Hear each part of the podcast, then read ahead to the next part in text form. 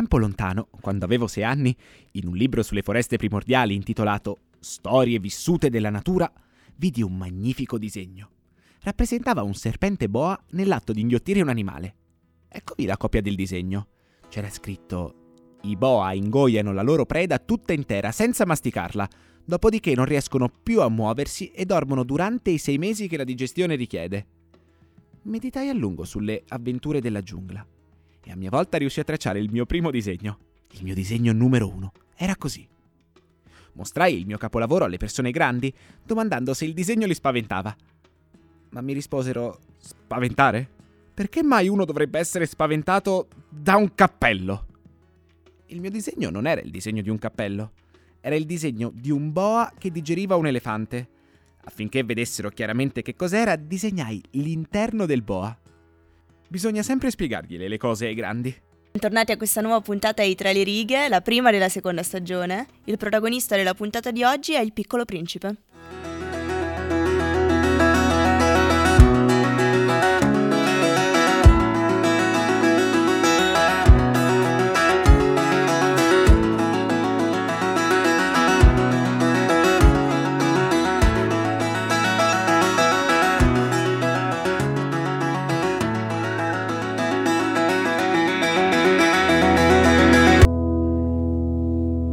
Storia che vi raccontiamo oggi è appunto quella del piccolo principe, come ha appena detto Cecilia, e del, di un aviatore che un giorno si, si perde e si praticamente precipita nel deserto del Sahara e qui fa un incontro che cambierà per sempre la sua vita e appunto incontrerà il piccolo principe, questo bambino dai capelli dorati del colore del grano che gli ricorderà come essere bambini e gli ricorderà appunto l'importanza di, di essere bambini quindi lo riporterà un po' indietro nel tempo facendogli capire quali sono le cose importanti della vita. Rieccoci allora con la seconda stagione di Tra le righe, siamo Cecilia Passarella e Margherita Marzari e oggi vi diamo il benvenuto proponendovi per la puntata di oggi Il piccolo principe di Antoine de Saint-Exupéry. Io spero di averlo detto bene, i francesi mi correggano. E, ehm, come artista in particolare per questa puntata diciamo che ci sembrava doveroso scegliere appunto i, i ritratti, i, le illustrazioni dell'autore stesso, quindi non perdetevi questa puntata.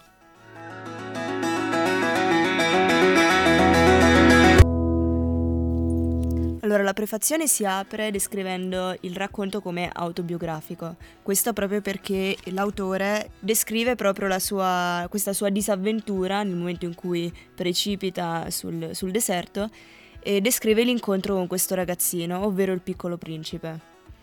Esatto, infatti diciamo che è raccontato in prima persona, quindi questa cosa aiuta anche il lettore proprio a immedesimarsi nel racconto e sottolinea diciamo la grande partecipazione da parte dell'autore che, che, lo racconta proprio come se fosse successo realmente a lui, come se fosse una cosa della massima importanza che gli è successa e che lui vuole condividere.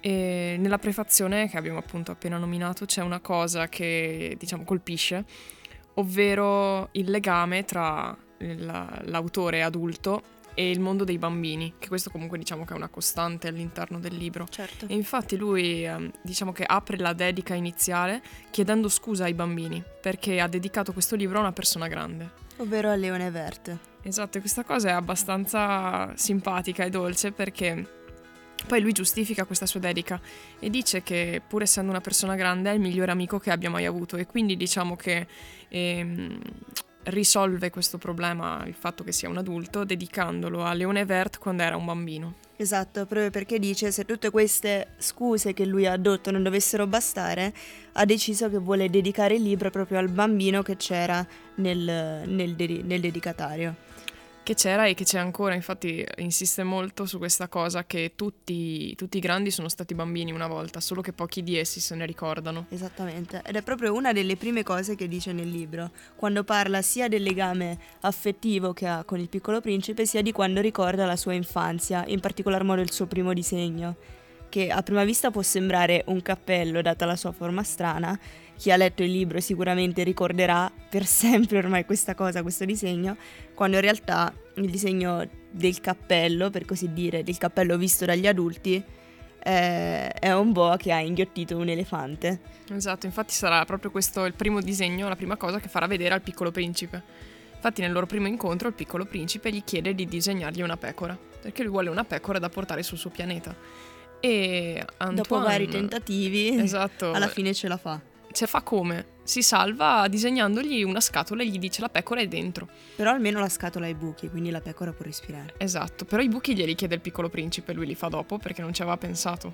Perché il piccolo principe si preoccupa per la pecora. Beh, almeno è sicuro che così non scappa, se è nella scatola. Esattamente.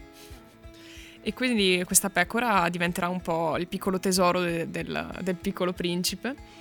E, e c'è questo, questo piccolo, appunto stavano dicendo del disegno del, del cappello boa che, che l'aviatore lo, lo, mostra al piccolo principe quando gli chiede la pecora. E il piccolo principe gli dice no, io non voglio un, un, un boa, io voglio una pecora. Esattamente, ed è proprio questo il, l'assurdo che, che, si va a creare, far vedere come, come sia diverso dal punto di vista di un bambino e di un adulto quello che, che ci appare nella realtà. Allo stesso modo il piccolo principe conserverà come un piccolo tesoro il, il disegno della, della pecora eh, fattogli da Antoine, così come anche un fiorellino di cui stesso ha deciso di prendersi cura e poi di, farà tesoro anche di molti incontri che gli capitano durante la, il, suo, il suo passaggio ecco, sulla Terra.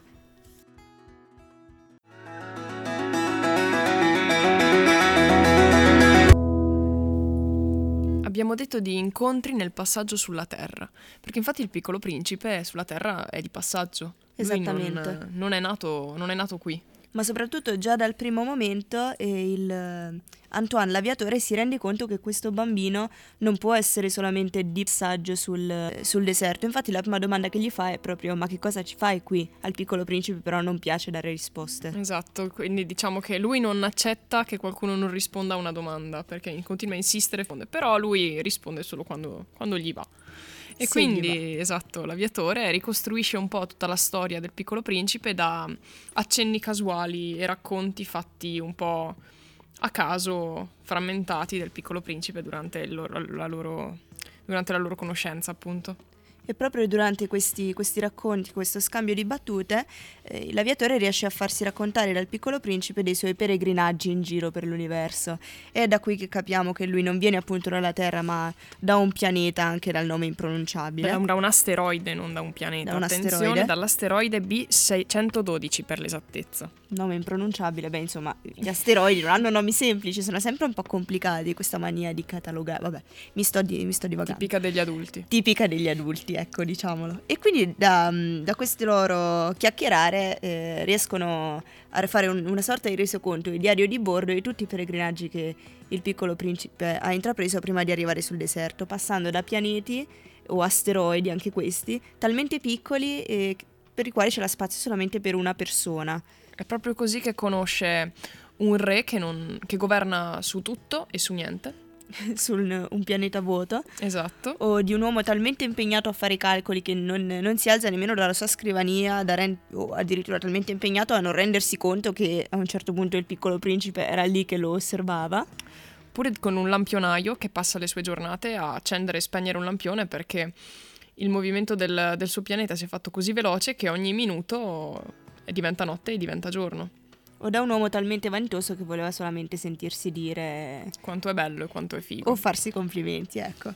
Ed è a questo punto che arriva sulla Terra. Esattamente, la prima cosa che incontra sulla Terra è un serpente nel deserto che gli dice quando vorrai tornare a casa io posso aiutarti e come potrà aiutarlo noi non ve lo sveliamo perché non facciamo spoiler, è una regola che ci siamo date e quindi non lo faremo, ma sicuramente sulla Terra l'incontro più importante del piccolo principe è l'incontro con la volpe. Esattamente, qui adesso vi facciamo sentire un pezzo dove, dove parla di, di una cosa molto importante che viene dimenticata dalle persone, ovvero il valore dell'amicizia. Gli uomini non hanno più tempo per conoscere nulla. Comprano dai mercanti le cose già fatte, ma siccome non esistono mercanti di amici, gli uomini non hanno più amici. Se tu vuoi un amico, addomesticami. Che bisogna fare? domandò il piccolo principe. Bisogna essere molto pazienti, rispose la volpe. In principio tu ti siederai un po' lontano da me, così, nell'erba. Io ti guarderò con la coda dell'occhio e tu non direi nulla. Le parole sono una fonte di malintesi. Ogni giorno tu potrai sederti un po' più vicino. Il piccolo principe ritornò l'indomani. Sarebbe stato meglio ritornare alla stessa ora, disse la volpe. Se tu vieni, per esempio, tutti i pomeriggi alle 4, dalle 3 io comincerò ad essere felice. Col passare dell'ora aumenterà la mia felicità. Quando saranno le 4, incomincerò ad agitarmi e ad inquietarmi, scoprirò il prezzo della felicità. Ma se tu vieni non si sa quando, io non saprò mai a che ora prepararmi. Il cuore. Ci vogliono i riti.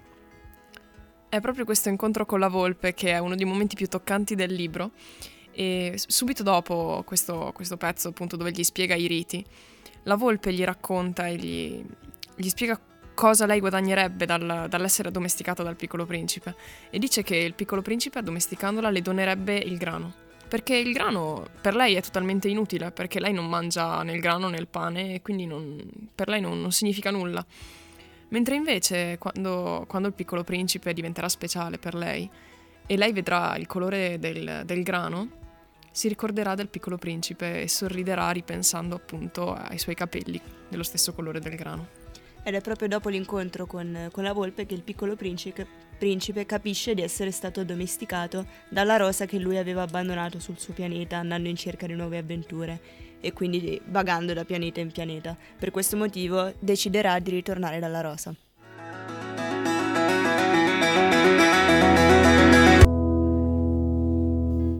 Come avevamo accennato prima, nella sezione di arte vi racconteremo vi parleremo di quelle che sono le illustrazioni che l'autore stesso ha pensato per il libro, che sono tutte illustrazioni molto semplici, sembrano quasi degli abbozzi sostanzialmente. Sembrano quasi dei disegni dei bambini.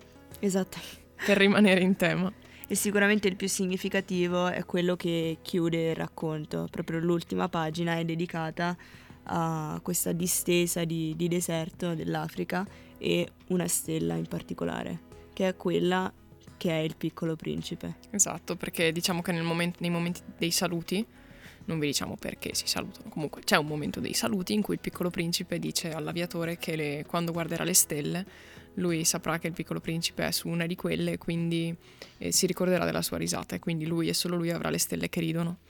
E quindi c'è un po' questa rappresentazione del deserto vuoto con una stella e l'aviatore Antoine dice se vi capita di passare di lì nel deserto e di, di, vedere un bambino dai capelli d'oro che vi viene incontro e se ride e se non risponde quando lo si interroga, voi allora indovinerete certo chi è. Ebbene siate gentili, non lasciatemi così triste, scrivetemi subito che è ritornato. Esatto, ed è per questo motivo che lui descrive questo disegno come il suo più bello e il suo più triste paesaggio che abbia mai visto, proprio perché gli ricorda l'incontro con il piccolo principe che però ha dovuto poi salutare. Esatto, diciamo che sono proprio gli, i disegni, le illustrazioni di questo libro non sono semplicemente un'aggiunta, ma fanno, sono parte integrante. Come avrete sentito anche dai pezzi eh, di lettura, il, um, Antoine parla dei suoi disegni come spiegazioni di ciò che scrive. Per esempio, quando parla dei disegni del boa e dell'elefante, dice: Ecco, potete vedere il, il primo disegno, il secondo disegno. E poi parla anche di quando ha provato più volte a fare il ritratto al piccolo principe, che purtroppo è il migliore che gli sia venuto perché le sue capacità di disegnatore si sono fermate a, a quando gli hanno stroncato la carriera d'artista dicendogli che il, il boa sembrava un cappello. C'è da dire che però è un privilegio concesso a pochi quello di, eh, di fare diciamo di mano propria le illustrazioni per, per il proprio libro, perché so che anche altri hanno provato, ma non a tutti è stato concesso di fare appunto questi disegni.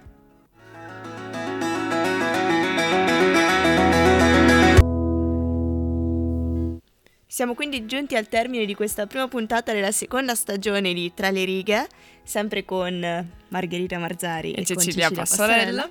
Vi diamo appuntamento però la prossima settimana con un nuovo libro. Che è Favola d'amore di Armanesse. Mi raccomando, sempre su Samba Radio, sempre alle 18.30 il martedì. E niente, continuate a seguirci e ad ascoltare le nuove storie che vi raccontiamo.